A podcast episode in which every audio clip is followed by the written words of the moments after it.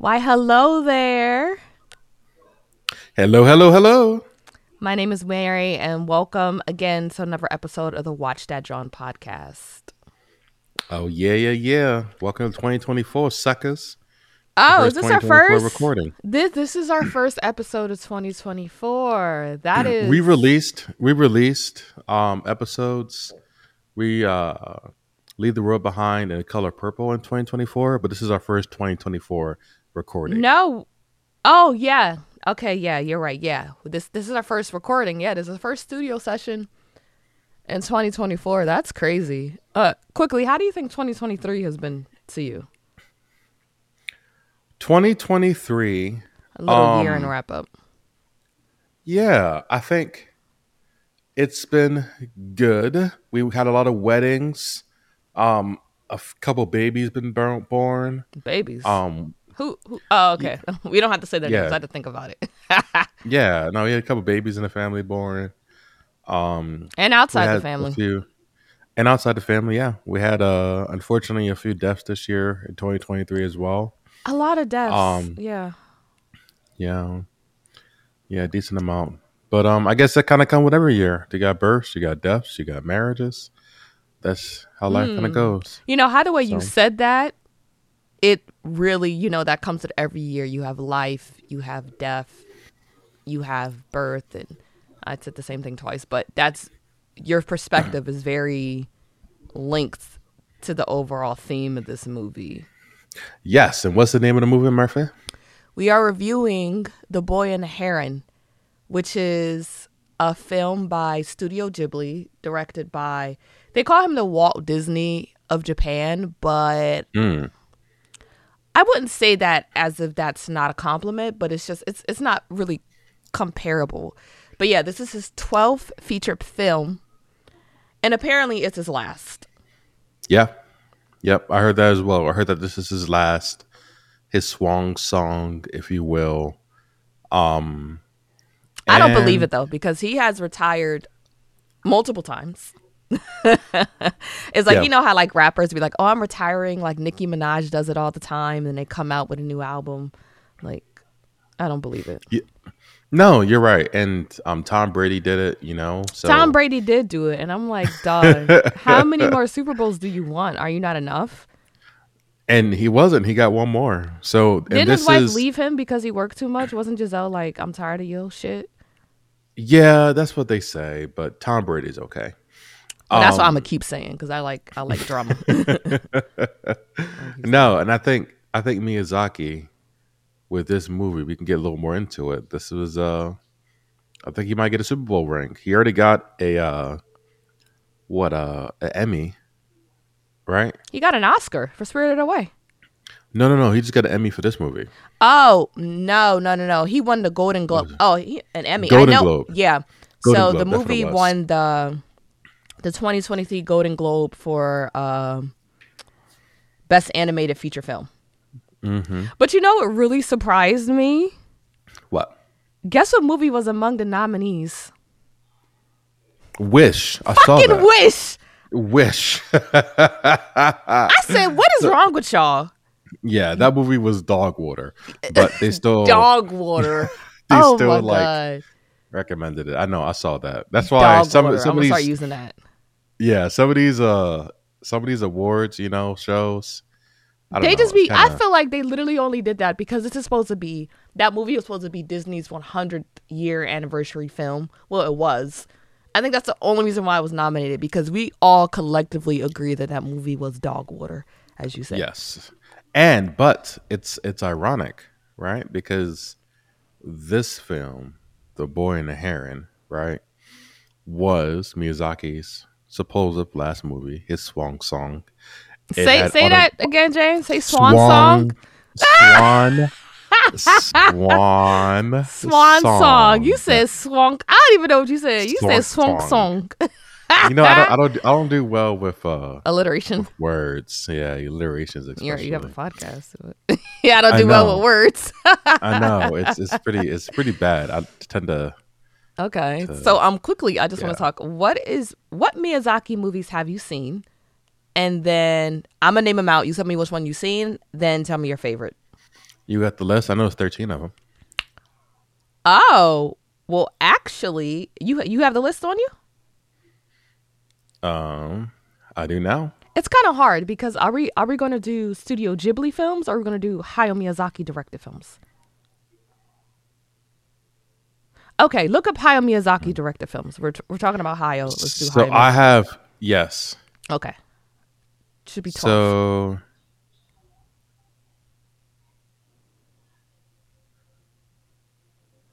do do do do do. Okay, I don't know why I started this because some of these names I can't pronounce. you got it. Is it the um is it the Is the so, so Italian one? first- Cagliostro?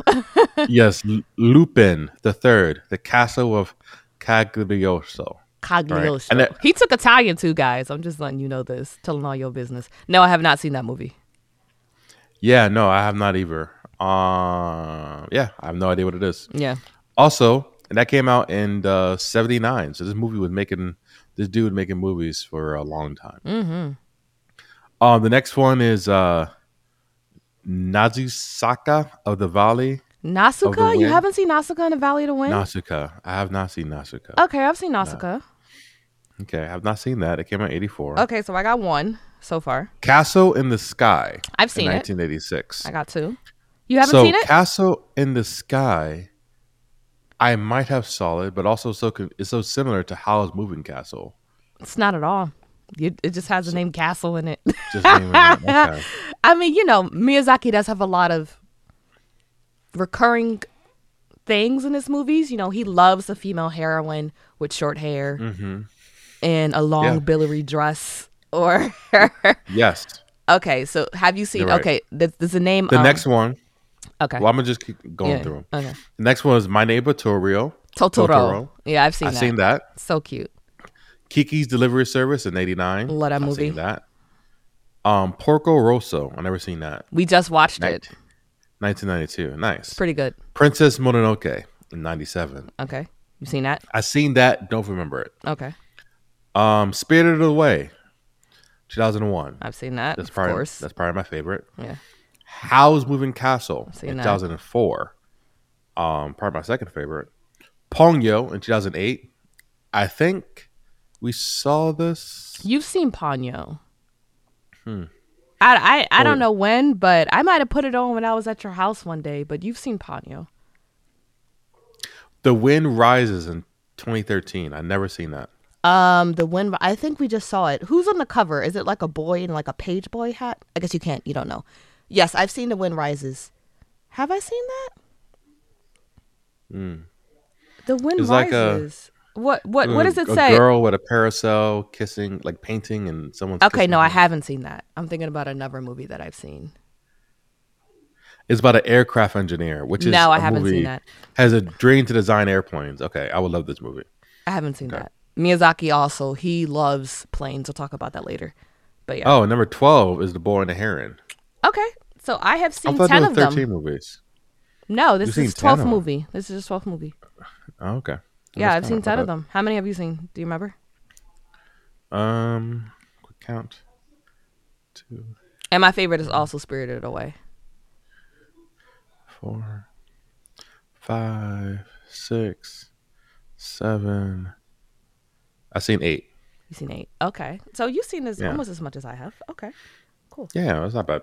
Yeah, Spirited Away is my favorite. Then Howl's Moving Castle. Then Kiki's Delivery Service, and we just go from there. Then Princess Mononoke. But uh, Yeah. Spirited Away, the soundtrack is incredible. I thought Ariadne, House of Arrietty, that's Studio Ghibli, but I don't know if that was Miyazaki directed. Miyazaki. Yeah. Mm, Yeah. okay. Okay, so Okay. yeah. So um going back to the boy and the heron, I watched this Mm-hmm. interview of um do you know let me say Guillermo del Toro? Guillermo del Toro. He's he a director. familiar. Mm. He's a director. I wish I, I he directed remember that movie you were afraid of? Um it was about this this Oh, Spanish girl. Dunvilly. Wait. it was this little Spanish girl in like wartime, and um, she went to this this world where she met a fawn man, a big scary Hmm. fawn man. And Oh, oh, you're talking about mm, you, we like oh It's called like it's not Pinocchio. It's it's it's something very. No, it's a very it's like- fantastical movie. It's like a fable. yeah, but it but it's not animated. It's no, like it's a- not like animated. actual- no, it's not animated. Actual niggas walking around. Yeah, yeah. No, I know what you're talking about. I got to find the name of that movie. Crap. It's, But it's anyway. he's okay. Yeah. Do you, you want to look it up? You want to? Because it was. A, Yeah, it's, it's called something. It's the tip of my tongue. It's a good movie. You watching Yeah. at Carly's house? Spanish horror movie. It wasn't horror. it wasn't. It was like a. It was a dark sort of, a fantasy movie. And then the little girl died at the end or something like that, or she was dead the whole time.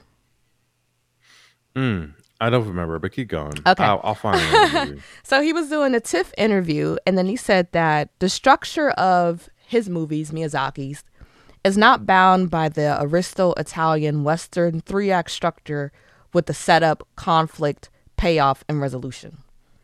And I feel like this is definitely true for The Boy and the Heron, where I feel like Pan's Labyrinth. Pan's Labyrinth. Yeah, is that Gil- Guillermo del Toro? Guillermo del Toro? Or did I make that up? Hmm. I did everything I could to find the name of this movie, Mary. So I don't know. Do you say, who's it? Does it say who's it directed by? All right, hold on. I gotta look it up now. We're going down a rabbit hole, y'all. No, it is. but it's gonna it's gonna bother us if we don't fulfill it. So Yeah, uh, yeah, that dude, Okay. Del Toro. okay, yeah. Yeah. So um, yeah, he said it, and I I feel the same way about Miyazaki's movies, where he does not follow the typical three act structure structure that we're used to. You know what I mean? And um, do you know Three act structure. Yeah, the three act structure. I took notes on it before. Let me see if I can pull it up. Um, yeah, so it's pretty much just how pretty much every story that we're told, the flow that runs with the three act structure. So, I mean, he says it, even though it's it seems like more like four acts, really. But um, let me see. Do, do, do, do. Dude, have you have you watching Space Jam? Oh, the setup, confrontation, and then the resolution. Okay. So yeah, the setup is like the introduction, yeah. like the point of the plot, and then the confrontation where the main character needs That's when the, take, the change happens when the story really takes place. He needs to take action, and Yeah. the stakes get really high, and that's Yeah. the critical point. yeah, And the resolution is the crisis, and they have to go fix it at some point. yeah. And I realize Miyazaki's movies, it doesn't really do that too often, and I do kind of prefer that because I do very much appreciate um that flow of a story because it makes me feel satisfied. It just makes more sense to me. That may be why Spirited Away is my favorite because yes, it's a vastly creative movie. It's the movie's incredible, but it's like the plot itself is very easy to understand. Like She's trying to get her parents back. it's a three act structure, you know. She's spirited away to another realm. Her parents get turned to pigs. The goal is to save her parents, and along the way, she mm-hmm. makes friends. Plain and simple. Yep. This, Yep, and then yeah, keep going. yeah, this movie isn't that simple. But what were you gonna say? No, I was gonna say this movie.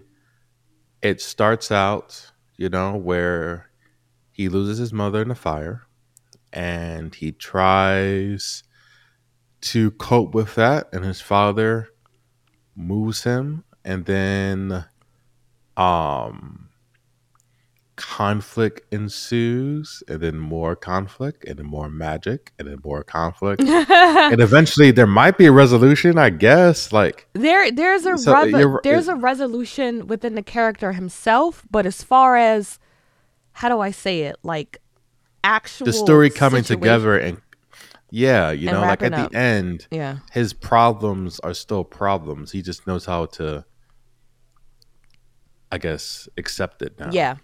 So, do you know what know. this movie is uh, based off of? it's based off a book Yes. So it's based How off. Do You of- Live? Mm-hmm. Yes. How do you live? So that's actually the title of the movie in Japan, Yep. and How Do You Live is a book written by ooh, Genzaburo Yoshino Mm. in 1937. that's an old book It is an old book. It is an old book. I actually read a little bit of it. I downloaded a sample, a free sample from Amazon, and I read a little bit of it. And pretty much it's this book about very similar to the movie. This kid, um, they nickname him. They nicknamed him Copper. Um, his real name I think is Honda Juichi or Junichi or something like that. But they, um, his uncle gave him the nickname of Copper because he's kind of like a really contemplative, philosophical kid. So he gave him the nickname Copernicus, but then, you know, shortened it to Copper. So Mm. it's about this boy named Copper, and his father dies. And they move from um, him and his mother. I think they moved from Tokyo to the suburbs. Mm. And um, when he's living in his suburban home, that's when his uncle, his mother's brother, visits him a lot. And they start having conversations and start writing each other's letters. And pretty much it's about Copper learning about the world, realizing that the world doesn't only revolve around him, that there's so many people in this world and they're all living different lives. And that perspective, he says in the book, he says, um, let me uh he says something along the lines in the book he says um he was standing on a rooftop with his father with his father with his uncle in ginza and it was raining heavily and he was looking down and you ever have a the sensation when you're staring at something that everything kind of blur together so he's just staring Yeah, at like, like down the streets of ginza Mm-hmm. down in the streets of Ginza, thinking about how many people are in these houses and how many people are in the world. And he said, Man, if the world is water, is the ocean, then we are just water molecules. And just mm. realizing that there's so many people, like he said, he's watching this bicycle, this bicyclist ride his bike, and he's like, it's crazy to him that this bicyclist have no idea that he's being watched. And his uncle's like, mm. there's probably people watching us, and we have no idea they even exist. So he kind of became, you know, just really aware of himself. And that gave him more perspective when it came to dealing with hard things, like dealing with bullies in school, you know, um, dealing with the death of his father and just growing up. So that book is kind of like it's weird because it's it's supposed to be like a book for children, but I'm like by western standards, this is not a book for children. It's not a book for children, no. Like it's it's. It's too real. it's, It's complex. too, like- it's not a It story. makes you Yes, Yeah. it makes you uh it makes you self-aware. And I think that's exactly how so one, the book is loosely, very loosely yeah, like, yeah, no, it's not a direct adaptation. and based off of the movie, but the movie is still very complex. Yeah. and it's very mature. You know, like there's a um in a very opening scene where Well, wait, I want to talk Um, about the book a little bit more, unless you want to. Okay, I just, I just want to, because I, I think there, there are some parallels, even though it is loosely based. There are some parallels that I found between the movie and the book. But even with the foreword for the book, uh, the author said, "This is such a strange book and such a wise book. I wish I had been given it as a small boy, but I suspect I would have found it puzzling or even dull."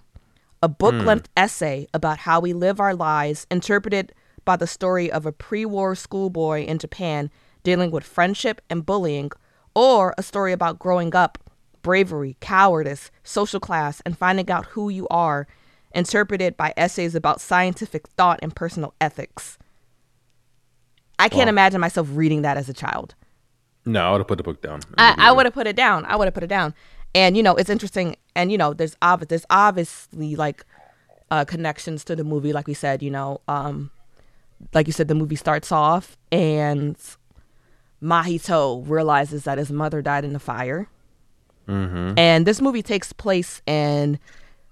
It's your favorite war, James. What time period does the movie take place in? World War Two, World War Two, and the, and the first thing I, I saw Hold on. when crazy seventy points. Okay, you done eating? Yes, I'm done eating for now. So Okay. let's go. Time in. Okay, yeah, that's what I was saying. James took a snack break. but you just um, gonna blame my my my dinner. yeah, you did. How is mozzarella sticks your dinner? Hashtag Hey, dinner. don't be don't be putting my nutritional facts out there. Okay. he ate mozzarella sticks and pigs in a blanket and called and it she, dinner. she continues, yes. Sam's Club, son. Well, yeah, Sam's Club, son. Anyway, so yeah, this movie is based on is based in uh war World War Two and around the 1940s, and they said it's actually based in the um during the Pacific War, which is a theater of World War Two. Do you know what that means? Um, probably just a time because World War II was Very a big. lot, Yeah. right? It was in Europe, you know, for America, it started in Hawaii. So Pacific War and speci- and specifically was when America um joined the fight and we start directly bombing Japan. Mm. And we j- bombed Japan using napalm. And na- napalm was a new chemical that I'm pretty sure the Dow chemical plant figured out by accident. And they figured out they found a way to make a fire that was almost impossible to put out. Mm. And they figured out a way how to weaponize it. And that's one when the scene first opened up Mm. and um Mahito. his? Mahito. Mahito was woken His up father because of comes the- in. Yeah. Yeah. is because of the air raid signs, and it was this whole building was on fire. I was like, yeah, that's that's napalm bombing, bombing, Mm. and that's most likely by by the Americans or or our allies during World War II. So That is absolutely heartbreaking. I heard of napalm before, but you saying it's a fire that you can't put out. basically, So- yeah, it's like an uncontrolled, like uncontrolled fire. And Yeah. imagining a woman working at a hospital dying from something like that and her little boy finding out. That's very sad. That's very sad. But um I also heard this film is kind of a semi autobiography because I I saw this um I'm going to read what I found from a New York Times article. It says in 1944 when Miyazaki was 3, his family fled Tokyo for the countryside. His father worked in a fighter a fighter plane factory. And young Miyazaki's earliest memories, he said in interviews, involved war and fear. Yeah, So, yep. yeah. So, what did you um what I, what I thought was interesting, what did you think of that scene of Mahito running through the streets of what I guess what is Tokyo? It is Tokyo. Of Tokyo Mm-hmm. to the hospital and what did you think of the the art style of that? It looked kind of thumbnail sketchy. Thumbnail sketchy. What do you mean? Um thumbnail sketching is very loosely drawn quick sketches. Oh yeah, yeah, yeah. It's not like it's not fully like It's not fully Formed rendered. out. Yeah. Yeah, no, they use that. Yeah, now you say that, um, animes in particular use it a lot during action scenes They sure do. where where they don't fully draw out the person's faces, their features, just like their facial expressions. And no, I thought I thought that was really um traumatic. And like I said, because I knew understood the historical aspect of it, I knew immediately what it was. Mm-hmm. And I'm like, yeah, they uh they that building's on fire. Yeah. and sure enough, it was. So Yeah. so no, I thought I thought it was um I thought animation up and down throughout the movie was absolutely beautiful. Yeah. And I Um, think the the thumbnail sketch of it, even though it is not typically where we see thumbnail sketch, like you said, normally with anime, shit gets real when they start getting into thumbnail sketch mode and like it's a crazy mm-hmm. battle. But I think it it was great for the chaos of that moment. And just kind Yeah. of the uneasy anxiety, sort of your world is falling apart and spinning all around you that Mahito Exactly. probably felt during that moment.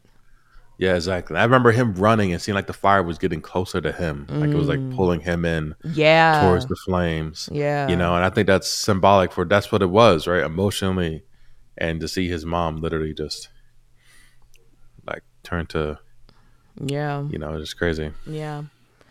So, yeah. So after the fire started, well, the after his mother's death, they moved to the suburbs. I don't know where, but this is when I realized that I guess the family has a lot of money.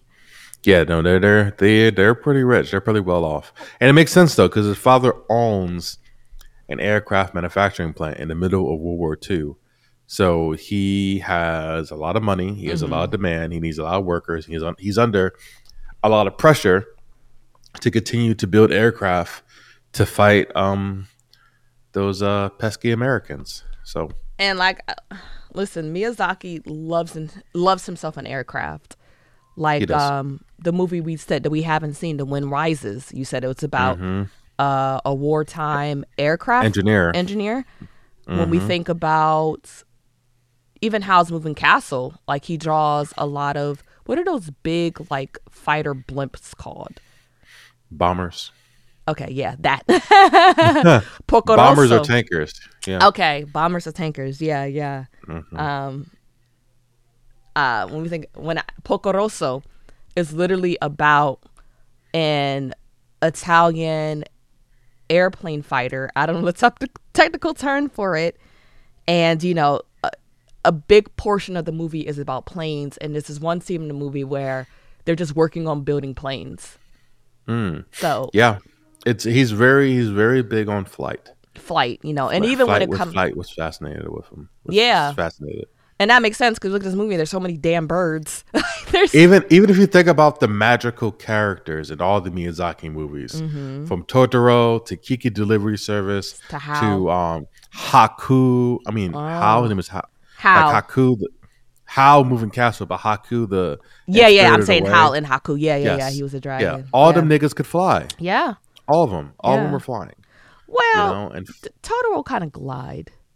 he that nigga flew. He'll like jump He up and then glide. Like, ooh. No, he flew. He Have you in the seen? have you seen that episode of Bob's Burgers where they do a my name my neighbor Totoro shout out? Mm-mm. It's great. It's honestly great. Like, it's, And I love Bob's Burgers. Bob's Burgers is hilarious until around Landa. season five. Then I like I hate the show, but um that's but yeah. So um getting back, but yeah, you still watch that that clip. Everyone should watch that clip of the My Name of Totoro X Bob's Burgers, as the kids will say, but it's really cool. But um yeah. So what I realized that was kind of strange is that we find out that his father married again Mm-hmm. and he's married to this woman named Natsuko. But they don't Yep, really say straight out that that's Mahito's aunt. They kind of, I don't know, maybe it's a translation thing, but like, Yeah, no, they they said it. Uh, I thought it was weird because when she was like, "Oh yeah, I'm your new mother," and uh, I met you when I was a little baby, I was wondering like, hmm, that's a little weird. Like, how'd you meet me as a baby when uh, my mama just died last week? Like, you was doing some side stuff. But I saw cultural, especially they had a, a, when I was looking it up, researching this movie. Um, culturally, to keep the wealth in the family, right? If a woman died, the next one up, you know, the woman's sister will be the next one up to kind of step into that that role. okay, yeah, I did see that. There's a term for that, isn't there? Mm, probably. I. I did see this. This is there is a specific term for that. I forget what it's called, but yeah, I guess what's weird is that they didn't. They he didn't call her her. I don't know. It just they didn't use the word aunts until later on in the movie, and I was like, I know this is your aunt, but you're not saying that's your aunt, and that's kind of strange. But Mm-hmm. um, but when she said I'm your new mother, I literally looked at Deacon and went like, bitch. no, My she was mom- uh and she was like, I'm carrying your brother. I'm like, what is this is so fast. I'm Like, like, what? You are not my mother. I don't care if you're going to be Yeah. taking care of me. You will never be my mother. And the audacity of this, like, but I also heard that Miyazaki, his father had a first wife that passed away. And then Okay. he married okay, uh, Miyazaki's future mother. So yeah, the autobiography ties are semi autobiography. Yeah, yeah, yeah. Semi, yes. Yeah, I still real. thought it was a little crazy. I was like, I don't like her. Like she's already asserting herself as your mother. It's like, I don't know, but I see that all Well- throughout well, the.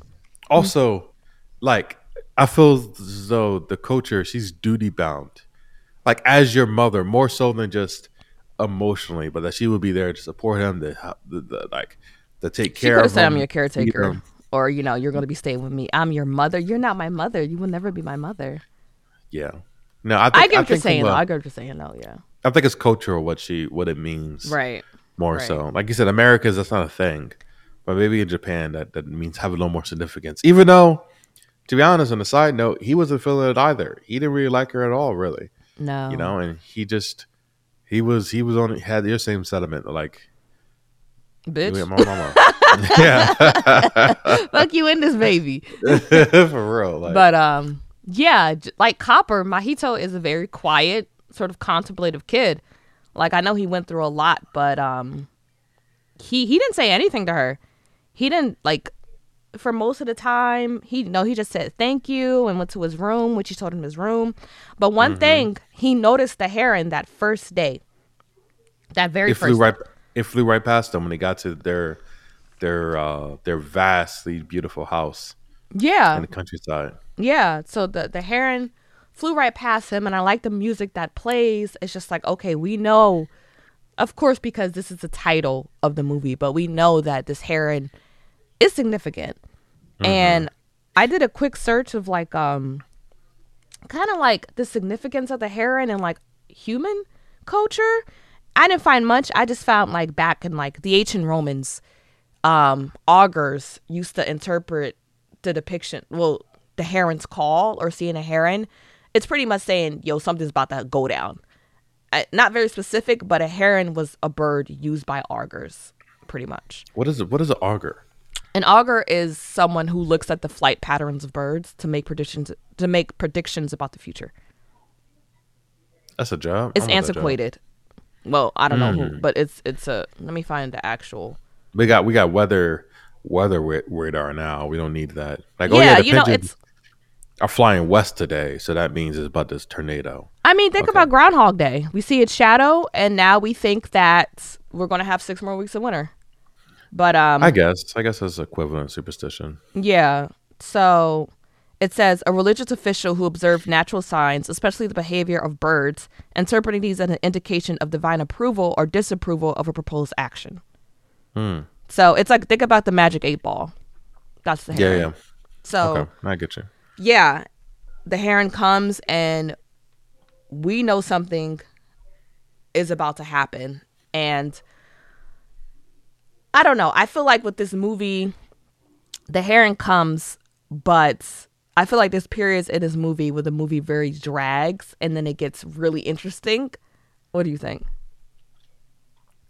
Yeah, you're right. Because he comes up and is like, okay, it's a bird, and I I, re- I recognize that they had the marking the markings on his chest, like Totoro, the Mahito little the- triangle things. No, the herring, Oh, he had like the, the fur pattern of the little. Okay. the little triangle things. Yeah, like the the fur pattern and everything. Yeah. So yeah, I there saw are it. Actually like, a lot of different callbacks in the movie to other films, no, other it- it- Miyazaki films. there was, but um, but yeah, when when the heron flew up or whatever, and he just kind of looked at it and walked around. No, I, I agree. It did it did start off slow. Yeah. because he was adjusting to his environment. He had all those nosy maids that were going up and spying his on him, things. essentially looking. How'd through you feel about the and- the old the old lady gang? Oh, yeah, one of them looked just like the big old witch, um, off of Spirited Away. Uniba? No, Uniba, his sis. They, they have the same face. It's Uniba, Yes, and what was the other name? Uniba. I Uniba. want to say I want to say Waba or it was don't. Uniba, and oh my god, these names whatever. are complicated enough. They didn't, yeah, they didn't she look had, at like, all she- to me like those women. Yes, she did. She Not had the whole me. big old mold on her head and everything. No, look it up. it looked it looked it looked like it was in very much in Miyazaki style, but they didn't look like her to me. I, I know what you're saying, but it didn't look like it didn't look like her to me. No, you're- you you you you always you- been that way. yeah, You always been like that, like, oh, that don't look like that person. I'm like, yo, Mary, it's literally the same person. No, it don't look like it. It's Their not. eyebrows are up and the person's eyebrows is down. I'm no, like, because it's like how do I how do I say it? It's like it, see, he looks like an old woman. She looks like an old woman drawn in the Miyazaki style, but she doesn't look like Uniba to me. But the fact that you're saying that doesn't sound crazy. It makes perfect sense what you're saying. But um, Mm-hmm. yeah, I kind of wondered what their purpose was with the film. I understand he's rich, and um, you know, I guess, and when you have money, you have a lot of ladies in waiting, Mahito and um Natsuko. Ladies I guess- in waiting. Is that what you mean? Yeah, that's what I said. No, ladies in waiting mean like servants. Yeah, yeah, yeah, yeah. So I'm just kind of like I don't. Oh no, showing me That's the lady with the head. Yes, I'm showing you a picture. That's the lady with the head. And you telling me it don't look like? I see the resemblance. I see, but I would not get them confused. It's not the same. I didn't say get them confused. I said you look like her. just like her. They resemble, I, not just like they resemble each other, but we can go on about this forever. But um, yeah, I guess what I, I didn't think they this the story needed that many women, especially since Kiriko was the only one who really had a significant Mattered. role. Yeah. But you know, I I do realize that Miyazaki, he kind of likes drawing groups of something like I think he just likes drawing groups of women. Even when the scene first starts and like the women are kind of like huddled around Mahito's suitcase and like a group and they kind of look like they look kind of like liquidy, like they're all melding to one another. mm-hmm. Like he likes doing that. When I think about moving forward, when we see the Wara Wara, um, you know, the little the unborn spirits, Yep, yep, how they group together. I think about there's this one scene of Porco Rosso where these badass little girls get kidnapped by pirates, and there's a bunch of them, and they're just rowdy, and they seem like they're like Digletts. They just move in a group. So I think he just likes that. He likes that aesthetic. But um, did you feel as though Mahito, even though he's going through a lot, he seemed like kind of like a snob, didn't he? He seemed like a snob. So, um, They always say master, master, and I get it. I get it. It's a different time, but like he it's, just it's also seemed time and, and culture too. he seemed you a little and- arrogant. Well, he was also raised in privilege, yeah. right? Like he expected the woman to look after him, you know, and he even expected to a degree his new mother to um to uh, look after him as well, you know, and he didn't want to necessarily be bothered. Even in school, when like he first got in a fight, you know, um, I don't know, it, it seemed like uh like he knew that if he hurt like when he picked up that rock, which was very graphic scene, when he took the rock and smashes his head. First, when he grabbed the rock, I thought he was gonna go in and and try to kill one of the kids, but he when he took it and smashed his own head. I was like, "Dag, this dude is trying to get out of school." So you when he went to school, I noticed that his classmates were laughing at him and making fun of him. But I looked at his classmates, and his classmates look a lot poorer than he did. Yeah, they had their hair like sh- like sh- cut, super cut short, and They yeah, look you're like they right, were in farmers' clothes. Like they look like They were, kids who probably worked more than they went to school. And that's probably Exactly. why they bullied him because it's like, oh, you're this fancy new city boy. You think you're better than Mm-hmm. us, you know? Yep. And what what did And you he think? fought him. He Yeah, he fought fought him. He didn't. He, he he didn't just let them beat him up. Yeah, he fought back. But what do you, what do you think it meant when he hurt himself with the rock? I don't know. Okay. And I thought about it a while. I, I thought that maybe he hit himself with a rock, like I said, to get out of school. That's what I Maybe thought. That's what I originally. That's what I originally thought. I was like, I was like, first I was like, okay, he's gonna hit himself with a rock, and then say that the kid who he fought did this, and then you Mm-hmm. but know he didn't snitch out the he kid. didn't do that. He didn't do that. He just. and then I thought, oh, he just wants to stay home so he can go looking for the heron. But he that wasn't the reason either. But then later on, no, he was wasn't even in, he wasn't even interested in the heron. Then he didn't care no he he uh n- no because the heron came point- into his room and started talking after he was in like his coma.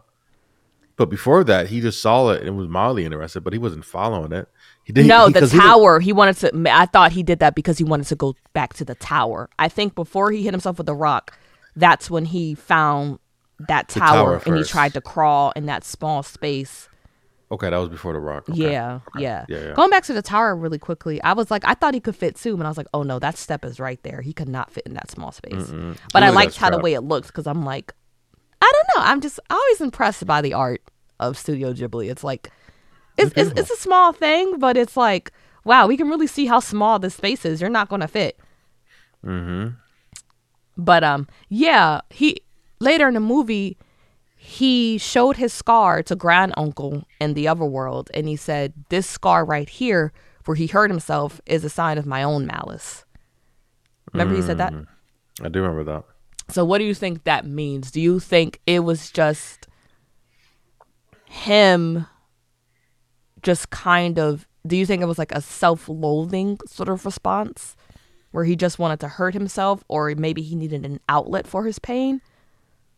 Yeah, maybe it was an act of self harm, like how uh It definitely was an act of self harm, but you know what I mean? Like, why? I don't know why no nigga hit his head in a rock. what do you Only thing I think? could- Do, do, do I you agree with me of- that you think it's like it's something where it's like maybe like a like you know how sometimes people they may like cut themselves so they won't feel something else. Hmm. Yeah, maybe. I don't know. I guess I, I would. Yeah, I have no idea. But um yeah, so and one thing I noticed about the it may be me reaching, but um when I read the little bit that I did of how do you live, um the author talks about the boy Copper and the author said that Copper is not like he's well liked, he gets good grades, but he's never like chosen to be like the first in his class Mm, because he's the- not picked for for for for games and all that other stuff. no no he's athletic too. It's just when it comes to like academically he's never like the top student. Like he's never like because um and it's because he's kind of he's a little um they they they they uh say he's a, a, a little mischievous mischievous and the teachers will know him like kind of like playing with like rhinoceros beetles and making them play like tug of war and everything and this kind of bothers his mother because his mother is like um you know you get good grades you're well liked you should be top student if it weren't for you know kind of goofing around a little bit but she doesn't strongly reprimand him for it because in her mind she's like listen your dad just died and I want you kind of to keep this sense of wonder and joy. And if it comes from like this rhinoceros beetles and you kind of goofing off a little bit, I'm not going to reprimand you too hardly about that. So it's like because of his father's death, she kind of like she's gentle parent him a little bit. And I kind of feel similar when um Mahito's father, who was voiced by Christian Bale, um, what is his name? Do you know his name? Oh, big mojito. Big Mojito. um, yeah, but anyway, his father comes into the room and he sees that he's been hitting the head with a rock. And even though Mahito tells him he fell and no one else did this, I just fell. He's like, I'm going to find out who did this to you. I'm going to find out. Don't worry about it. I'm going to find out who did this. Shoichi Maki. Shoichi is the is the father's Soichi. name. Okay, yeah, Shoichi is like, um, I'm gonna find out who did this, and Mahito's like, no one did it. He's insisting that no one did this to him, but he's still like, I'm gonna do this. I feel like a part of me kind of feels like Sho Shoichi believes Mahito, but he's doing the same thing that Copper's mother did in the book, where he's kind of like, you're going through a lot, and I'm gonna let you, I'm gonna let this one slide. You know what I mean? Yeah. No, I agree. But um yeah. So So yeah, what do you um fast forward a little bit, right? When the heron when when uh Mahiko is in a coma, right? And the He's heron not in a coma. Well, he's he's he's he was knocked out for a few days. He was like he was like, "Oh, you finally woke up." He was out for a while. I don't remember him saying that. Yeah, she I was like, "Oh my god, he's finally he's finally awake." Uh, You know, he might not have been in a coma, but the dude was he was not he was not there there, right? okay, so when But he was in his room, that's Yes, when the that- heron. Okay, yeah, That's when the heron first got there. he peeked through the first- window. He, no, he got on the windowsill. Yeah, Yeah, and I think he spoke to him, didn't he? Didn't he say He something did. the first time? I think he might have said like Mahito or something like that. I don't know what he said, but he was very creepy with his human Yes. teeth. Yes, and that's when I was like, the F that I remembered. Oh yeah, this is a Miyazaki movie. but the beginning, the first twenty minutes or so, maybe twenty five minutes, it didn't really. It felt like it looked like a Hirazaki movie, but it wasn't as whimsical that fast. It was just like slow and normal and normal. Then okay, now you got a bird with teeth that could talk sitting on a windowsill. Mm. So I didn't really know how to feel about it. It's kind of creepy. I liked it, honestly. I kind of like situations where things are very normal and then something weird just happens. It's it's kind of like now you're a fish out of water and weird things are happening that you can't explain. And I liked I liked that feeling of tension when he first sees the bird and you're like this bird has teeth. There's something menacing about this bird. I don't know what this bird wants from me. I loved it. And um I wish that the um Miyazaki, what I realized from a lot of his films, Spirited Away, Howl's Moving Castle, um whatever a lot of movies that Miyazaki oftentimes turns enemies into friends. Yes, he does. He does that a lot, Mm-hmm. and I, I realize there's some common tropes with that. Right? It's that Mm-hmm. You think about No Face, you think about the Yes. the When Witch you're in the a- Waste. yes, when you're in one of these movies, if you ever catch yourself, Mary, walking in the woods and freaky stuff start happening, one is always listen to the random advice that people give you, right? 100% without question, right? And and the thing that reminded me of that was when um later on in the movie, you know, when like the pelicans came to attack the um the old lady uh Kiriko. who was a young lady, Kiriko, she told him walk backwards and don't turn around. You know what I mean? That reminded me of the same thing of when they were when um um the little girl and Spirited Away was crossing Chihiro. the bridge. It's, Oh yeah, Chihiro. I love that scene. h- hold your breath. Yeah. Don't breathe. You know what I mean? It's it's the type you know what I that's like- realized? I told you this before, but during that scene when Shahira and Haku are crossing the bridge and they hold their breath, when Mm-hmm. Chihiro starts to fidget and she needs to take a breath, it's the same time I did. yeah. They timed Yeah. it well, so it's like, oh snaps! Like a normal person, this is like I can't hold my breath anymore. like it Exactly. was, it was, it was fire. It's fire. But um, yeah, but you're right. So that's a common trope, right? Is yeah, he likes that. one, listen, like basically obey without question, but also don't trust your your your uh your navigator, the person who's pushing you through the road. Be cynical of that person, right? And What do you mean? That's Why do you say that? well, because like you said, the the blue heron, I mean the, the heron, right? He tried to eat him in the beginning, right? He led he? him into the castle. Yeah, he was like, "I'm gonna eat you," right? And that's Man, why he he, had to shoot him. to. He he be talking a lot of shit. He might be, but I'm saying in that run, in that at that time period, um, um, the boy didn't know. Well, whatever know- interest is, will you feel like there's a common theme of not trusting like your guy? So with uh, I can't these these Japanese characters are getting me confused, Mary. But the Haku is that his name? Haku from Spirited Away. Haku. Okay, yeah. Yes, from Spirited Away, boy right? dragon. He yes, the boy dragon. He wasn't trustworthy. Um, the uh, um, Oh no, there was Um, there was a period of time in the movie in which Chihiro doubted him. She didn't know who he was. To Yeah. him, to her, he's been nothing but kind. But everyone says, "Don't trust Haku. Don't trust Haku." And yes, then for Howl's Moving Castle. Howl right? It was like don't That is get close to true. Howl. Yeah. Howl will he'll, eat you. He He'll eat your heart. He eats the eat your hearts heart. of maidens. Yeah. you know and that's literally a common tr- like the person who you need the most who navigates you the most is also the person you can trust the least No, but I think Right. it's the opposite. I think it's more like in those instances, it seems like the person who people tell you not to trust, you could actually end up trusting. Because even the heron man, at first, he was very menacing, but he became an ally to Mahito later on in the film. yeah out of necessity he did Yeah. he did But yeah, um, yeah, I loved that that tension. It was nice because it was breaking up the more humdrum moments of the movie when the heron first appears and he's just and Mahito. I'm like Mahito's really brave because he didn't seem scared of anything.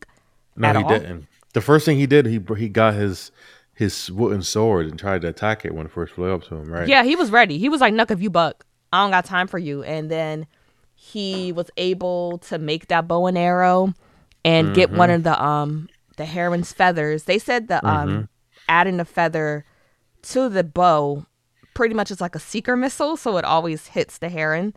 mm, yep. So his his what he, he called that his flight number seven feather or something like that.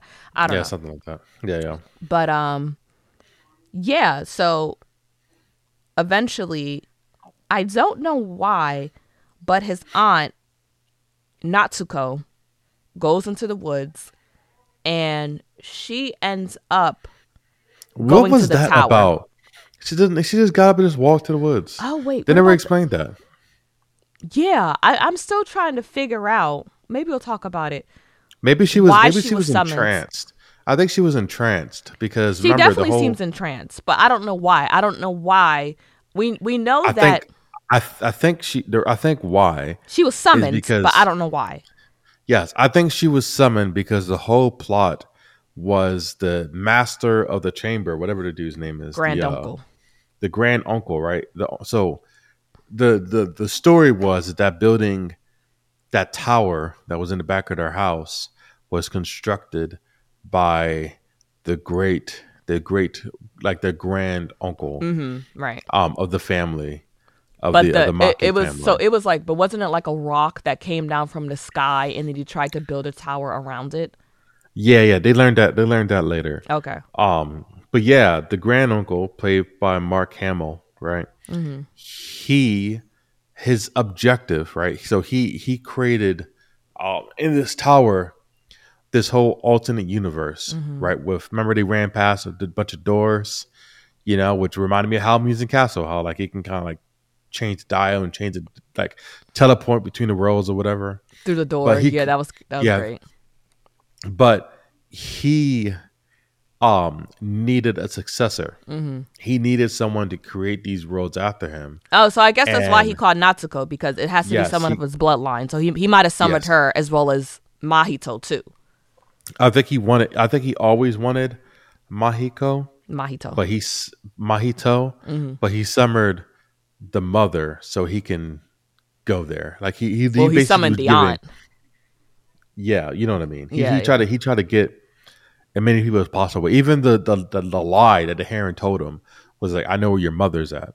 That was all to get him into the castle so that the grand uncle can be like, "Yo, I need you to take over." Yeah, I don't think the Heron wasn't lying though. I mean, he was being very cruel. About to show you the mother? That was a lie. His mother was there though. His mother is Himi. That was a oh Yeah, oh. yeah, yeah. He he wasn't lying. He's Oh. just he's just an asshole.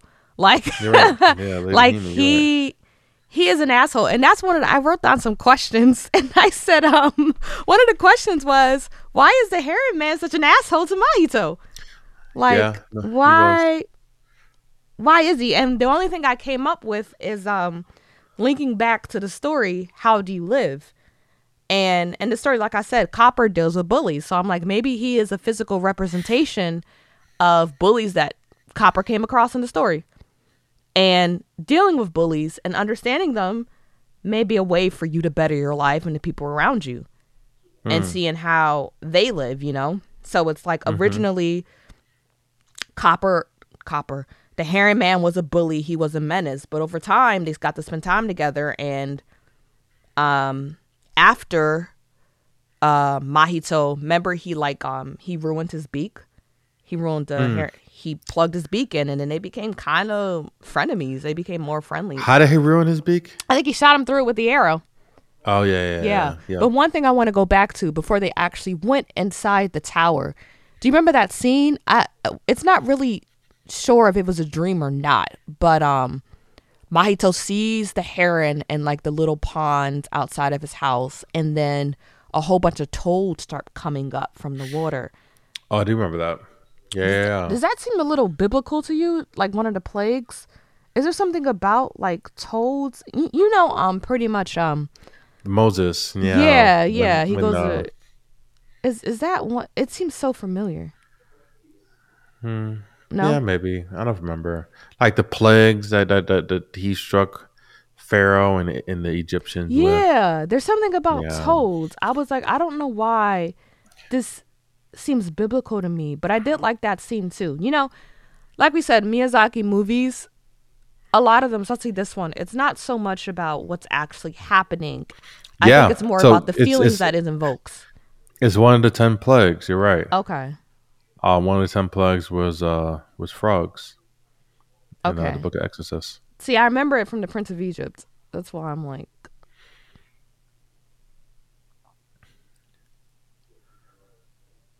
in the Yeah. Book of Exodus. Okay, so what do you now? Now that we have some context, what do you think that could have meant? So.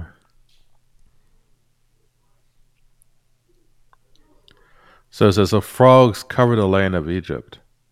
Okay. So, um, Because first is the why would frogs be a uh, be a A bad omen. Yeah, like what is it A about? bad omen about frogs? Are they bringing the first thing the first thing first thing that happened was that the Nile turned to blood, Okay. right? Which is devastating. Any any rightful pharaoh Disgusting. would have would have Nile was the the only main water supply. So that turned into blood should have been like, yeah, y'all can go. And then I guess the frogs and it starts Well, they said God hardened his heart. So he wasn't thinking rationally. No, no, no, no, no, no. I'm saying Pharaoh, he could have gave up. No, The they said why- God hardened his heart to oh, make yeah. Pharaoh's heart. God made Okay. him stubborn. Got you, got you. But um, but yeah, I don't know. I guess frogs, one, they're gross. They carry diseases. They uh, just are everywhere, and just yeah, just a gross thing. And that's exactly what they they did to to little boy. You know, they Yeah. of just covered him up and Yeah. everything. But um yeah, so that's and another thing that reminded me of we talked about this in another film too. Like you said, when he went to what I'm calling the world of the dead, um, and he first meets Kiriko and she tells him not to look back after she Mhm, performs the sort of spell. Yeah, it reminds me of Lot's wife and everything. But um yeah, so yeah. Um one one theory I have about that, we learned that there's a man inside the heron which makes me wonder did the heron eat a man and that's why he's now the heron man because it's like the heron gulps and the man goes down but sometimes when he's talking you see the man's bulbous nose poking through hmm so i'm like so we know that in the world there are legitimately birds of prey in that other world the world of the dead Yeah, that eats everything. Yeah, between the parakeets and the uh, the pelicans pelicans. Yeah, i'm just like okay so did the heron eat a man and now he's a heron man like yeah. I think I don't know. yeah I think that That's just my theory. I could be completely wrong. yeah, he could have ate him, but I don't think he. I don't know. The movie's weird. and Miyazaki is weird, so I think just the the hair. I think the the Heron Man taking off the mask kind of humanized him. Like we're no longer afraid of him after he Yeah. has the whole head off. You I actually start to the- like him a little bit. I'm like, Yeah, oh, he's here's like the ugly, the fugly but cute sidekick. Yeah, exactly right. But when it was, just But I was, like I said, I was I was a little disappointed because I, I like I, I'm I'm a I guess I'm a dark person. I like them. I like ooh this dude is scary. Like what's he gonna do? But Mm. yeah, yeah, No, I thought I thought it was uh I thought it was interesting and and how like you said the the heron did change over time, right? I thought uh, one funny scene was when uh was when uh they were in the parakeets like hideaway or whatever, and he just kind of on like a parakeet mask and just walked around. No one could discover him. Like it was obvious you're not a parakeet dude. You know what I mean? Just mm-hmm. I don't know. I thought uh they found ways to kind of work together, and he saved him. He saved Mahiko a bunch of times. You keep saying Mahiko. What is his name? Mahito. Do- Don't you have the cast list right in front of you? I can't pronounce these names. It's like you. mojito, but with an A. Mahito. you drink mojitos, don't you? But um yeah. So yeah, I don't know. That's my theory. I think he yeah. So one yeah, yeah. one thing that I feel like is really interesting. This is um jumping forward a bit. So we later find out that well, well no, let me let me go the way I want. So so they get into this room and Kiriko is with him. The one of the old nannies follows him into the room and that's where you meet the grand uncle and the grand uncle said, "I summoned you here like like the pelican, not the pelican, like the heron man said you've been summoned." And mm-hmm. he orders the heron to act as a guide for him. And I'm just kind of like so a guide ultimately the heron man was to guide him to the grand uncle, but she was right there.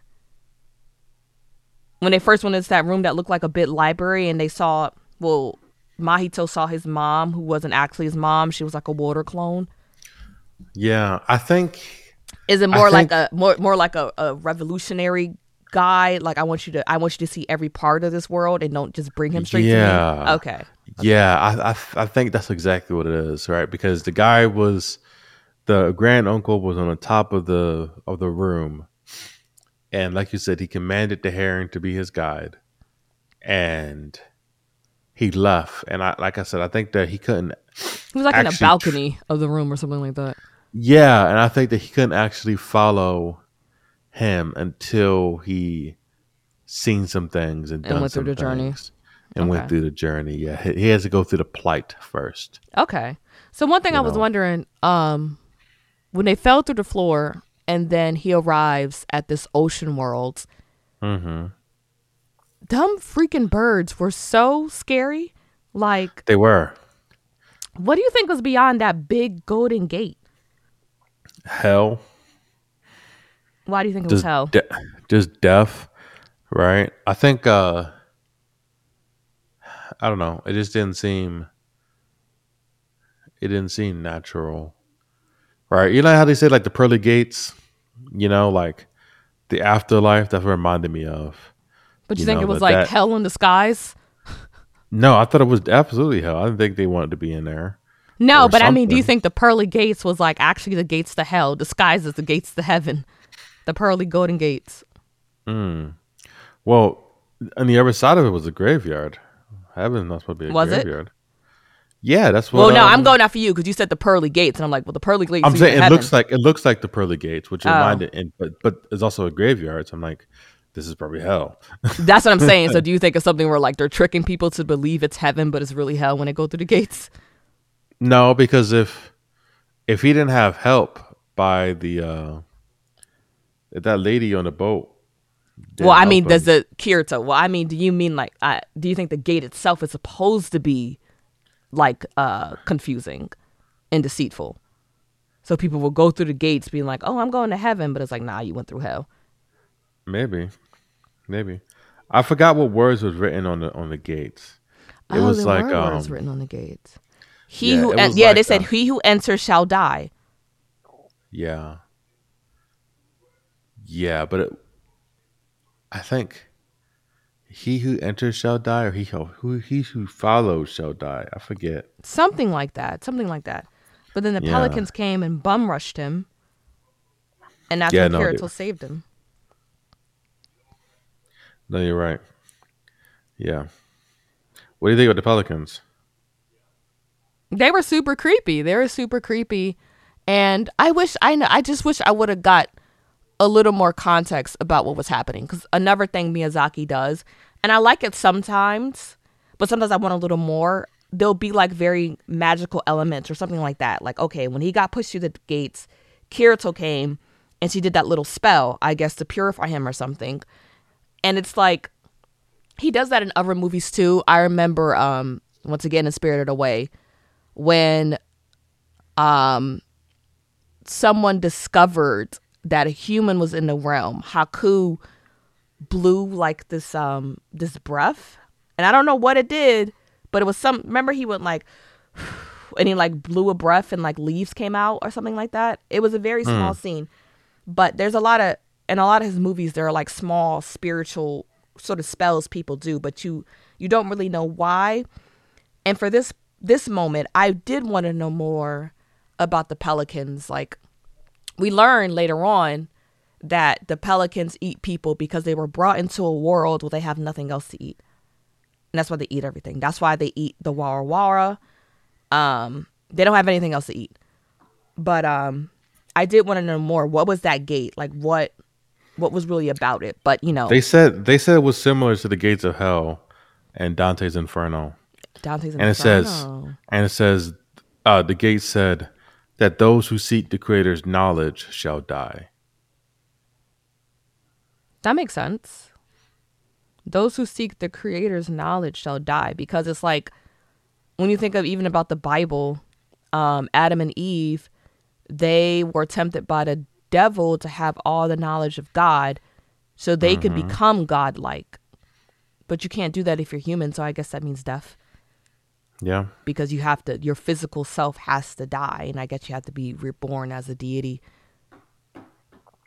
But um Yeah, I wish I because it seemed really interesting, and I'm just like, I wonder what this is about. But you know, Miyazaki loves to work in ambiguity. He's Yeah, no, I think I think it was um a Dante's Inferno reference because uh, even um the main character in that story, um, what Don Quixote, who? uh, Don Qui- Quixote, Don Quixote. yes, Don Quixote. You know, Don Right. Quixote is like a super big like souvenir store in Japan. They're everywhere. Oh well, Yeah, Don Quixote. You can get a lot of good souvenirs there. they said that he lost himself by reading too many books, right? And I think that's even like the grand uncle, right? He made the world, and he, in theory, had all the knowledge of the world. But if you want to obtain that knowledge, um, you would die. You know what I mean? It's just too much for one man to kind of handle. You know what I thought? What something that I think it's a theory of mine. So, we know that when um going back to the human realm where Shoichi, is that his dad's name? Mahito's dad? Anyway, when um Mahito's dad and the woman were sitting down and they didn't know where Natsuko or Mahito was, one of the old women told him in the story about the rock in the tower. So the rock fell from the sky, and Natsuko's and Mahito's mother's grand uncle tried to build like a tower around it, but the tower collapsed, and a lot of people died or got injured. Mm-hmm. Yep. And it reminded me of the Tower of Babylon a little bit. You remember that story? Mm-mm. Didn't didn't someone try to build like literally like a stairway to heaven and it collapsed? Or God had them speak in different languages? It didn't work, pretty much. It it, it didn't work. But what what's interesting to me is that okay, now the grand uncle is in this other world. So I'm gonna call it the world of the dead. And he's tasked with stacking these sort of Jenga blocks to try to create a better world. And that seems like a direct reflection of what happened in the human realm. Because he tried to build something and it didn't work, a lot of people died. Now he's kind of reflecting that same thing, trying to build something, trying to build something good. You know what I mean? Mm. But failing yeah. and creating this monstrous world where birds are all over the place eating people. Yeah, and, and not just that, but in the real world, you know, the tower was shaky. Well, like his well, his tower was shaky and unstable. And he said there's so much malice in the world. And obviously at the time, World War II was happening. You know, mm-hmm. we just got out the first World War One in the early 30s, you know? So it mm-hmm. was a lot of turmoil. And I think I think the tower collapsing, right? I wondered if that corresponded to like when the when the Pelican King King right came up and like destroyed the, King? tower. The Parakeet King, yeah. I think that I don't know. This is might be a stretch too, but I think it corresponds. no, I want to hear your the- theories. the That's why I be asking. Yeah, the bombing of uh, Nagasaki. You, know? said what? Say it again. the bombing of here of Hiroshima and Nagasaki. Just You the way that it, I think it's I think it's correlated, right? Because towards the end of the plot, the war the war was ending, and the big cataclysmic event of that tower being destroyed, it seemed like it kind of corresponded with World War II ending, and the biggest thing in World War II that changed the course of history was the dropping of the bombs. You know, and I thought that was like the ultimate form of malice you know what I mean, that humans kind of showed by dropping a weapon that can kill. Yeah, that was that was a new a new form of malice. You're absolutely right. Yeah. Was- um but yeah, this movie showed me I feel like I think we underestimate like birds. Like when you think about like like a lot of birds are apex predators of their environments. Like herons Yeah. are apex predators of their environments. Uh, well, their ecosystems. And, you know, birds of prey are a thing. And like they used to be dinosaurs, didn't they? Like some of these birds literally were freaking dinosaurs. And I think this movie showed me, y'all better stop playing with birds. Like y'all better stop playing with birds. like Granny said, these birds be plotting. These birds be plotting. These birds be plotting. you But know. um yeah, what did you think of the Wara Wara? the Wada Wada? Oh, I thought they were saying Wada Wada too, but it's it's actually Wara Wara. I did think it was Wada Wada Wada. Wada. Um, I thought they looked stupid. They was like little like white white things that kind of floated, I and then think they ate that, stupid. and they just ate like the fish caucus or whatever, and it was like, oh, these are like unborn souls, and the pelicans came and ate them. I'm like, what the f is going on with this? this I movie? love Like, that. At first, I thought they were just- just cute. They remind me of um. If you don't remember Princess Mononoke, but in Princess Mononoke, these are these tree spirits called kodamas. Am I saying it right? The kodamas, and pretty much kodamas are they're tree spirits, and you know that the forest is healthy and thriving when you see kodamas. They look like them to me. I was like, oh, they look familiar, and I was like, oh, they're Princess Mononoke. Mononoke. So that seems like a never callback, but I did when she explained when um Mahito was at Kiriko's house and we just saw the the Warawaras ascending and she said they're they're going to be born like these are unborn souls. I actually thought that was beautiful. Mm. I thought they were beautiful. I was like, oh, that's what they are. Because you know, this whole time, you know, I'm just thinking they're just cutesy things and don't know much about them. It's like, oh, these are unborn souls. So this is where people come. You know, it's a war. It's like Kiriko says on the ship that this world is full of death. But here we go, and you see life. You're mm-hmm. literally seeing the beginnings of life. And Mahito had the opportunity to help with that. Like the Warawara, they ate that big old fish they caught. You know, so it's like Mahito's really literally literally learning about life and death, which Yeah. can help him process his grief even more. No, you're right. And even uh how the pelicans came and just gulped those things up. Yeah. You know what I mean? Just it just it just kind of shows how even in birth how complicated life can be, even for us to get to this world. Yeah. You know what I mean? Like It's like how much you have to go through, yeah, to get here is a miracle, you know? Mm-hmm. And um his mother was actually the one that um, Lady Himi, yeah, Mm-hmm. Lady Himi, you know, shot the flame to save the little floaty little things, right? Water, yeah, that. But at the same time, she destroyed some of them as well, yeah. you know. And I think that's also life, you know. Like there's positive and negative consequences that you do, and just I don't know. Like I said, the whole thing was very, very, very symbolic. Mm-hmm. Hold on for one second. I gotta plug my. Yeah, but going back to that, it's just you know, it's Mahito also learns more about the world in that you're eating again. Every time I turn around, you got something in your mouth. Pause. But um, even in that instance, like at first when the Warawara are going to be born, and the pelicans come and they eat some of them. At first, Mahito's very angry with them. He hates the pelicans, you know, but then when he finds one pelican that's been injured by Himi, and the pelican says, We eat them because we're literally in a world with nothing else to eat. And then he dies. Mahito Yeah. feels sympathy for him and he makes a grave for him. And to me, it's, it's another callback to the book and just him understanding that the life that you live isn't the life that other people live. Yeah. and your circumstances isn't other people's circumstances and you can't fully judge someone because you don't know how they live. Like this is the life they have to live. This is the hand they were dealt.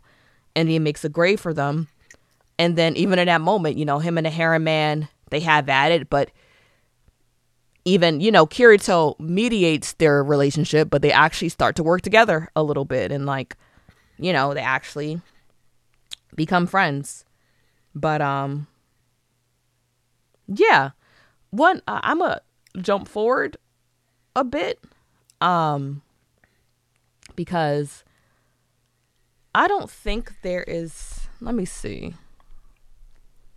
I don't think i have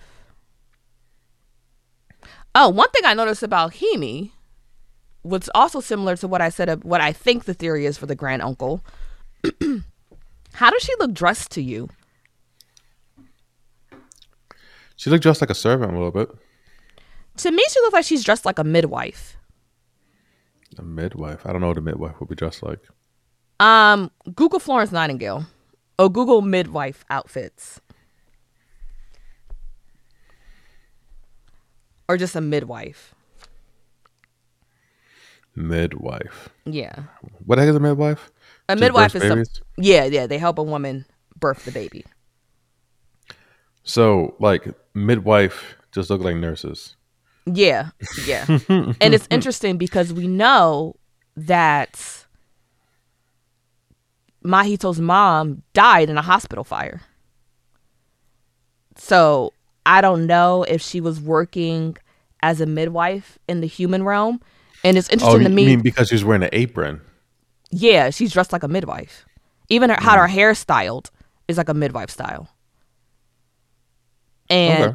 it makes sense because Natsuko's pregnant, and we know in the human realm, um, Mahito's mother dies in a fire, like she dies in a hospital fire. And I think it's kind of beautiful that you died in the fire, but in this world you control fire. Yeah, no, it is. like you you've taken control of the thing that killed you and now you're using fire to help bring other people into the world and you're using it for good so i thought that was really cool No, you're right. It's full circle. Mm-hmm. Mm-hmm. Full but um yeah one thing that's um i'm confused about jumping ahead a, bit- why was it so taboo for mahito to enter the delivery room natsuko's delivery room Hmm, I was wondering that too, because did Oh my God! You think maybe Natsuko's baby was supposed to be the successor? no, That's why she came. Maybe it wasn't her. Maybe it's her baby that's supposed to be the successor. no, because he needed a successor immediately.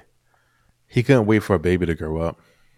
But the rules of time don't apply there because Mahito's mother is a, is his age, a little young, older maybe.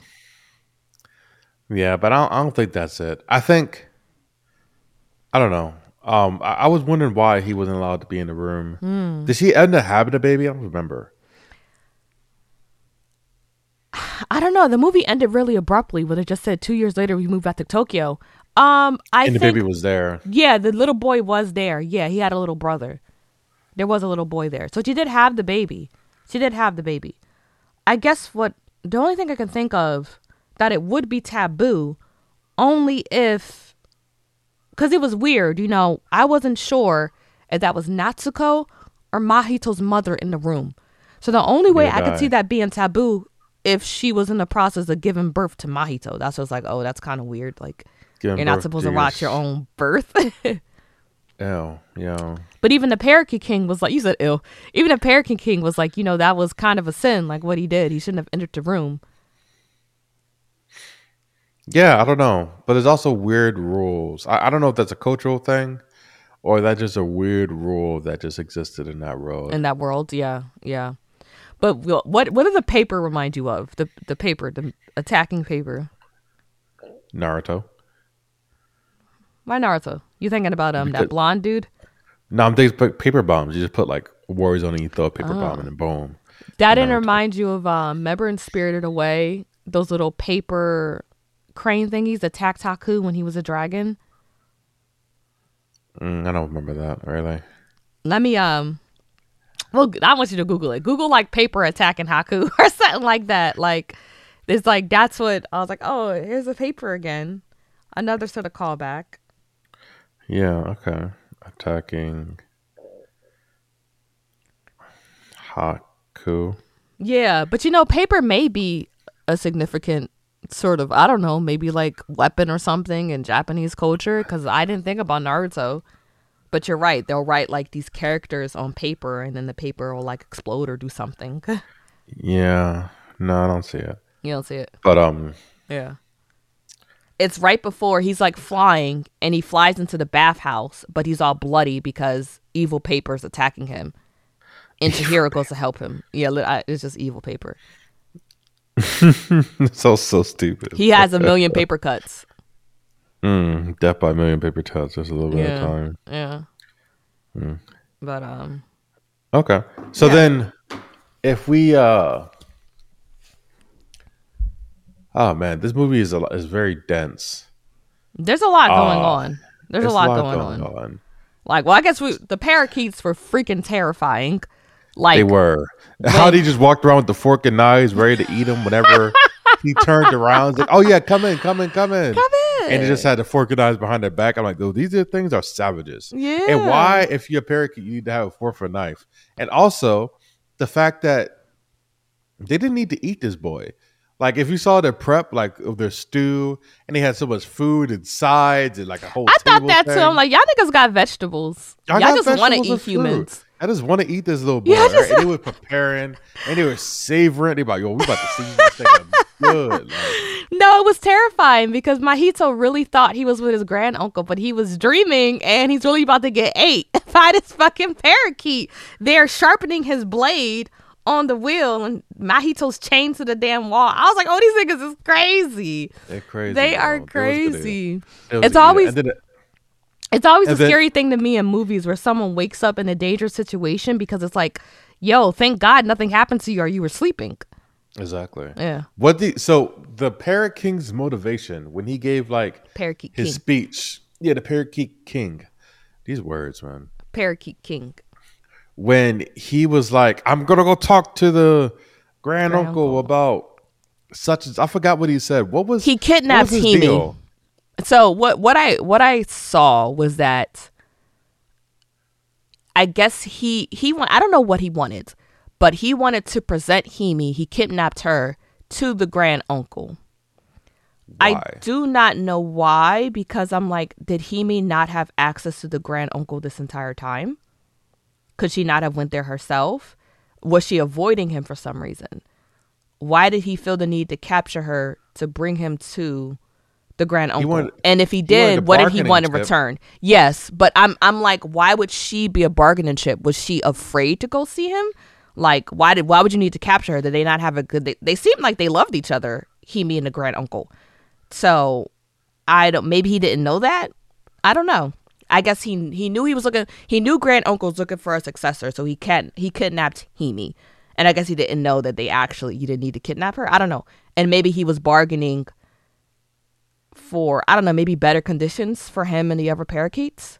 Better conditions. He got a whole castle. He's the king of the thing. Well, maybe he just I don't know what Maybe- he wanted. Maybe, maybe food. We did see them feasting, but maybe food was still very scarce. I I don't know what he. I didn't know. I don't know what the trade off is.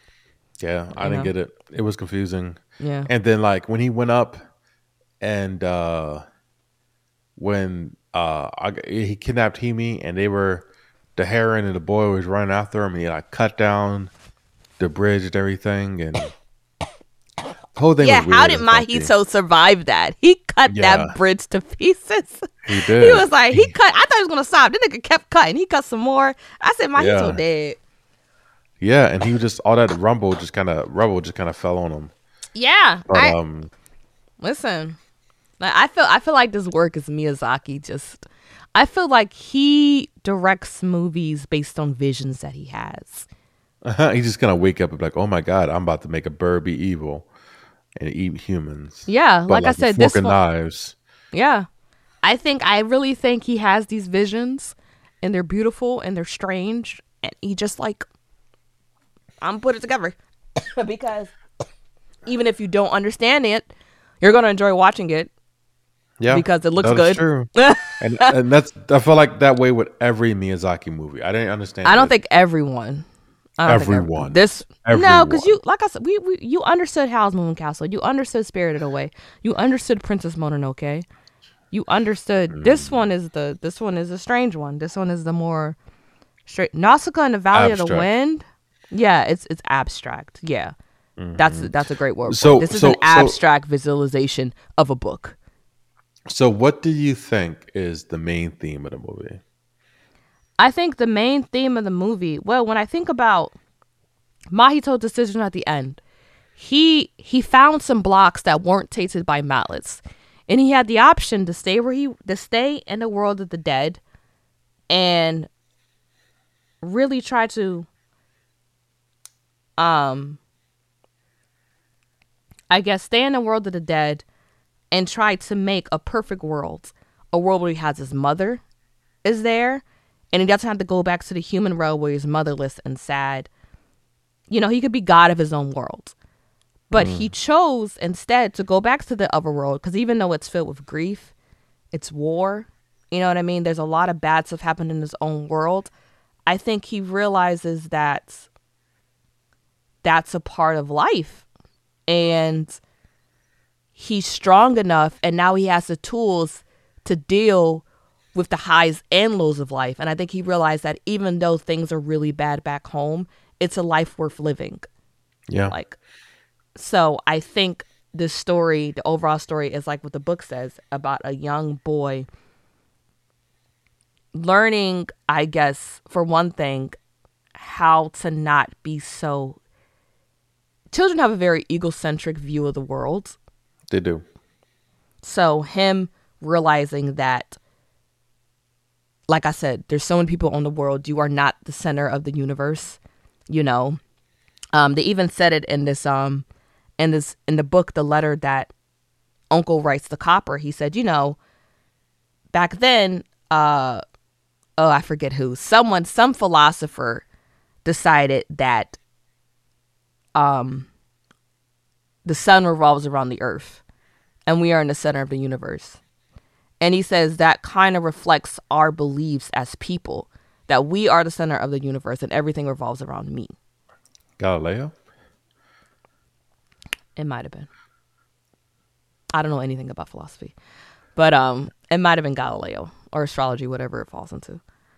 And he said it mirrors. The uncle said that mirrors our ideas about humanity. And yeah, I think Copper realized that I am not the center of my own universe. I'm only a small part of it. And if I can understand how other people live, I can make the lives better for the people around me and for myself because we're all in this together. We're all water molecules in the ocean. Car- Car- Copernicus. Copernicus. Okay, Copernicus said that. I guess that's why he called him Copper.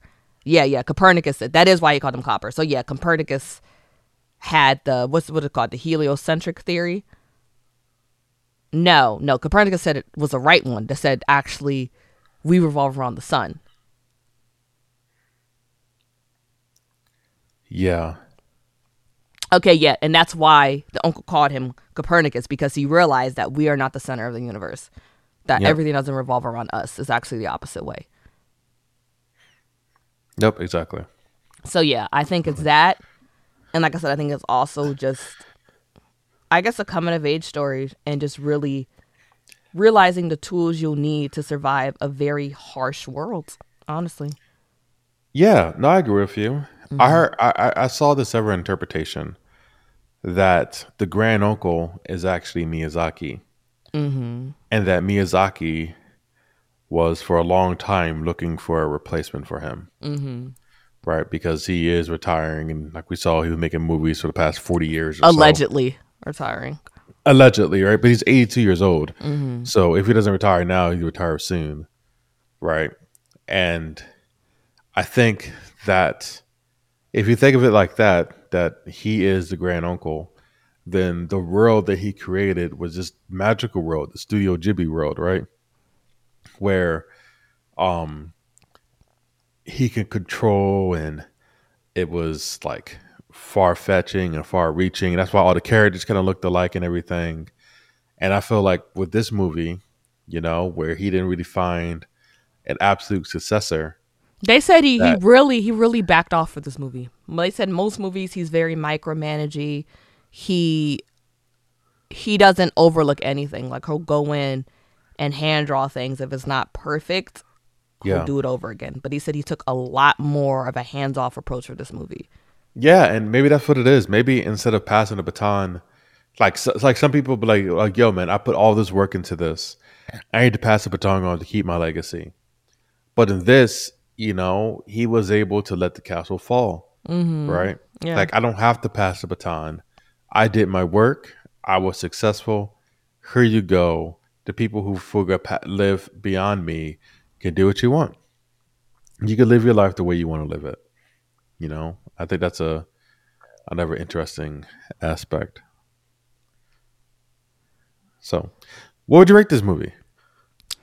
I will give The Born a Heron. I feel like I would give this a medium bag of popcorn. You give everything a medium bag of popcorn. I know. I was just thinking that too. I was like, it's a medium bag of popcorn Everything. because, like I said, there's parts of the movie where are very boring, you know. And I, It's I, a I long come to movie. expect It's a long animated movie. it's a long animated movie, but Miyazaki, he loves to take his time with films. He loves to depict very domestic films of people just kind of living their lives.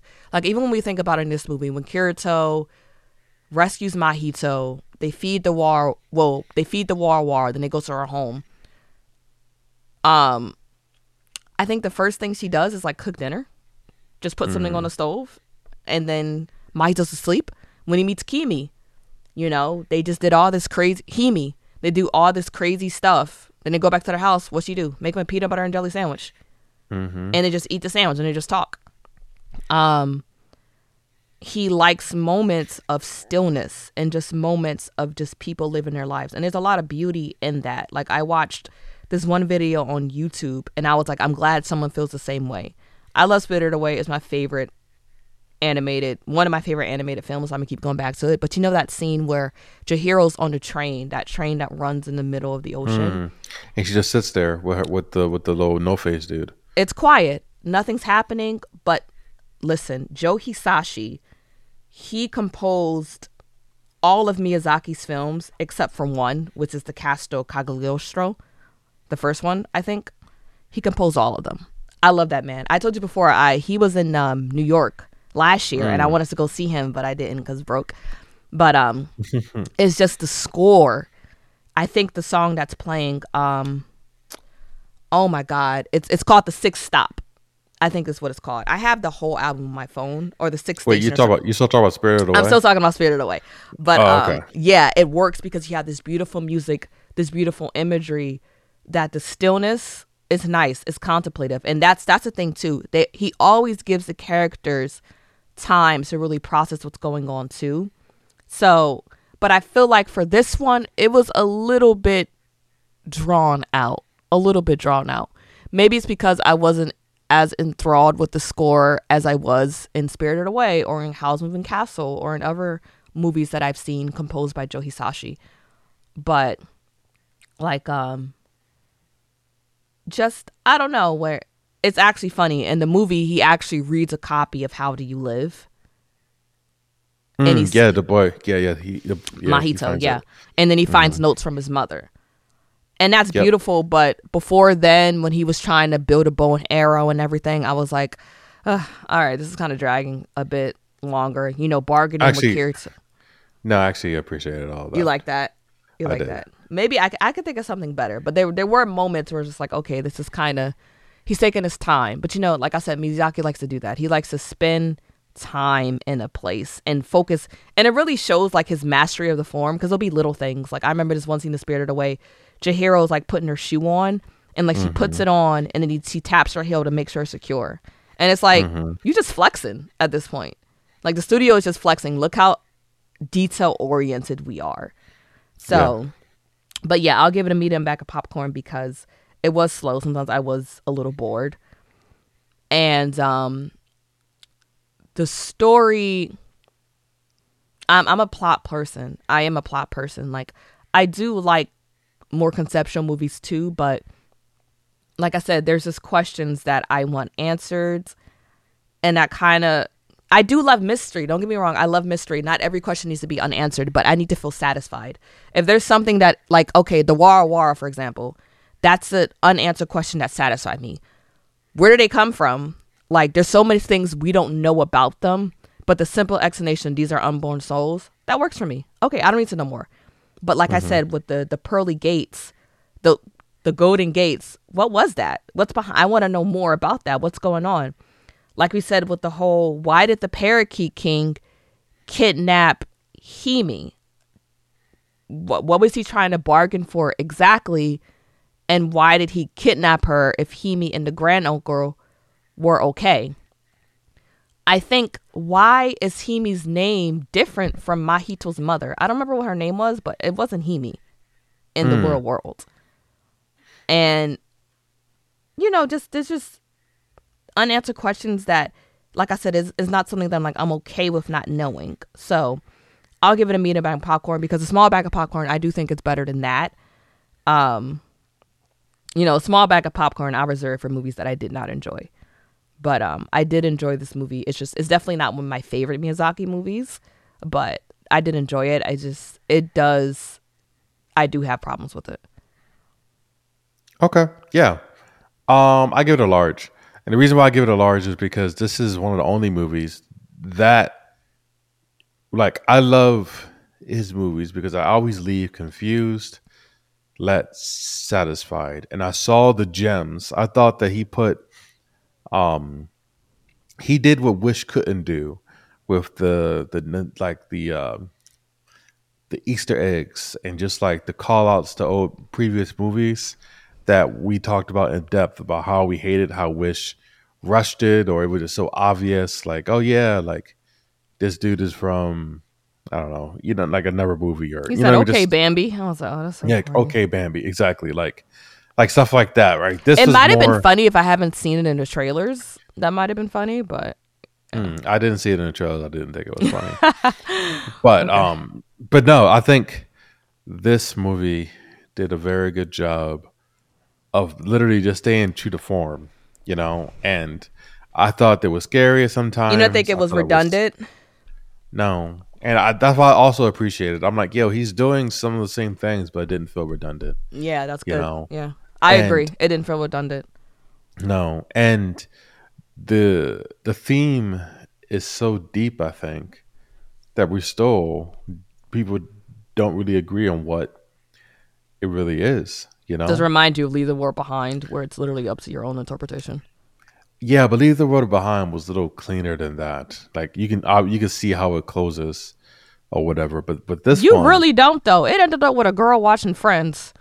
I know, but I'm saying, but this one, I don't know. I thought it was a masterpiece, and I think it's going to win a lot more awards this year because it's being his last one. Because um, I do think I don't I don't know if nec- huh I said allegedly. Allegedly yeah, and I think that uh I don't remember the music, but I tend not to remember scores, especially if it's not just The soundtrack's on Apple Music and Spotify. Yeah, but I don't know. I think I, I want to watch it again. Um, and really sit down and watch it again. But no, I enjoyed it. I, I enjoyed could see a it dropping on Disney Plus, maybe in like spring.